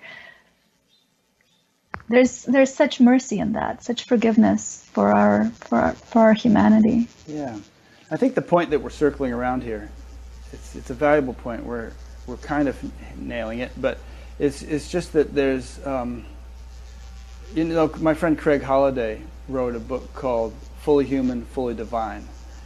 And um, there's tendencies in the spiritual community, uh, at least certain non dual facets of the spiritual community, to um, de emphasize the, the human part and you know to to say things like it's all a story or, or and there's, that's exactly there's only the, this and that kind that's of thing. That's the same place which tends towards the transcendent masculine upward movement right. actually. Right? And like the so so in some way they, there's a really strong correlation yeah. between and the and and so now it's only beginning right? Like it's beginning to integrate. It's beginning we beginning the in right? Like there's the evolutionary and the involutionary movement. Right and so the point i've been trying to get at here is that we should aspire for or appreciate the value of or the necessity of full blast on both engines, you know, um, and that's why I'm trying to bring in this silence thing, not to overemphasize it or to to, yeah, yeah, yeah. to use it as a place to hide out from the humanity, but that we can sort of go full blast in in, in and there we're going to have a much bigger package than, than if there's any kind of imbalance between the two. Definitely. Yeah. I, I myself tend to, to and I, I think this is where my I suspect I suspect that because I w- went so full on into this one direction, you know, uh, isn't it called tamas? In, tamas in, is the, du- the dullness, the hiding quality. And the darkness also. Right. Like Kali is very tamasic. Yeah. So I went so deeply into this one way of perceiving. Tantra is very tamasic, right? Like there's this. So uh, because I went, I swung so much in this one direction. Mm-hmm. My sense is that as I continue growing and healing, there will be more of a balancing that will uh, continue emerging because that's what I feel is actually happening for me now. Yeah, and that happens for all of us. And um, you know, to think that awakening is some kind of monolithic, uh, you know, place we arrive where all the various pieces and facets of our personality and our body and our emotions and our intellect and all the our senses and all this stuff have come in complete perfect alignment as, as our consciousness awakens is very unrealistic and it's you ridiculous you, know, can't find examples of it. it's it's ridiculous. I actually really really really have no interest in actually the terms awakening enlightenment all of those things. Mm-hmm. it, it's somehow insulting right? Like these kinds of idealized images actually insulting to my heart and I think, I think, uh, you know, it's so passe, it's so over. If if I if I have any sense of what's to come, I think more and more real, more and more grounded, more and more embodied, more and more imperfect, um, is is sort of what what we're going to be seeing on the spiritual scene. Uh, I think I think that uh, it's great to have insight, but the only thing that really matters is how we live it in our really ordinary, imperfect lives, right? Like it really does. Um, I'm preparing a talk for the SAND conference about the ethics of enlightenment, and I, am also leery of the E word, but the point being that there are so many examples of people who are supposedly enlightened or supposedly awakened who have not behaved in ways that one would hope or expect some higher spiritual development would involved. Do you think that it's also because these people were placed in systems where they were expected to be not human? Like we're yes. not where they're not allowed to be to express their imperfect humanity so that yes, so that they are not just, you know, some kind of a projection of the collective culture or their group, but something, you know, like a real human being trying to live a yeah, and some of them actually in private have explicitly said that they, they're, they're trying to, they, they don't want to sort of expose that more human side of them. I was, I was once in a, in a small room with Maharishi Mahesh Yogi and about two other people, and he, he was messing around with some, drawing something, and he put the marker down. He got some magic marker on his dhoti, and he immediately had to get up and leave the room and change dhotis and, and come back because he, you know, he didn't want to be seen with magic marker on his dhoti. um, so right like and then and then we become or like then there's this investment in in continuing to feed that idealized image to to the people who now are all hooked on you. There's this like really weird way in which i th- you know i mean everyone always quotes this that you know the, the the next guru the sangha is the next guru? Uh Thich Nhat Hanh the next sangha the next no, Buddha the next is, the, is may, may be the sangha right Right. There's something of that sense, but there's definitely, I feel like this weird relationship between the teacher and the student, on one hand, is so powerful and necessary, or can be so, so tremendously useful. And on another level, it almost feels like it's, it, it always outlives its usefulness and then turns into some kind of pathology or not always, but sometimes. Like I always question, at what point does it turn? Does it begin to at what point does it outlive its usefulness as, as I don't know. Yeah, I don't know. There's a tendency for it too, and and that's something the individual has to decide. I think because for many people, being with a certain teacher for a certain amount of time is very valuable, and then there's a time when it's valuable to leave, but that doesn't mean everybody should leave. That doesn't mean nobody should have a guru. The whole idea of a spiritual teacher is obsolete, I think. There's a place for it, but oh, it's a very individual I, I agree. I agree. I don't know. I don't know. And I don't think this is actually my field, so I don't really know so much about this. But I just have some some kind of impulsive thoughts about that. Yeah. And I do feel like sort of ment spiritual mentorship that, that it's important to have teachers and mentors in our life and that it doesn't necessarily have to be some kind of a guru an awakened person Yeah. right that there's that that kind of a the kind of a spiritual friendship and relationship that develops with our with our teachers isn't always doesn't have to be that full on Yeah, it doesn't have to be hierarchical. It doesn't have to be. It can be more egalitarian, more sort of peer to peer, and uh, everybody's got something to contribute. Everybody's got something to share. But at the same time, in the same breath, you have to say that well, some people actually have progressed More farther. There- insight and yeah, more- There, there is a higher. There is a spectrum of spiritual development, and you can't wipe that out. But and in a certain point of your spiritual de- development something is appropriate that is not appropriate in another time of your spiritual development and if we're lucky and if we're if we are grace we are graced with the with the teachers with enough integrity and kindness to, to facilitate what needs to be facilitated at an appropriate time Yeah. And uh, and I would say, and then maybe this will get draw us to a conclusion, but um, or at least a conclusion of this episode. But I would I would say that a real key ingredient is earnestness and sincerity. mm, Two key ingredients. If you have both of those, it's really good and uh, then you're going to progress. I mean, look at you with with your sort of like on your knees earnestness and sincerity in terms of willingness to sort of undergo whatever it took. And if you have both of those ingredients, you, you know you're going to progress quickly. Yeah, I mean, I don't really know, and I don't, I don't even know if, if progressing is, is the thing. You know, maybe, maybe, maybe all this emphasis on progress. You know, it's like that's kind of a masculine tendency, wouldn't you say? Like, oh, the, the spiritual life is so that we can progress, so that we can achieve something, so that, so, so I, I feel like.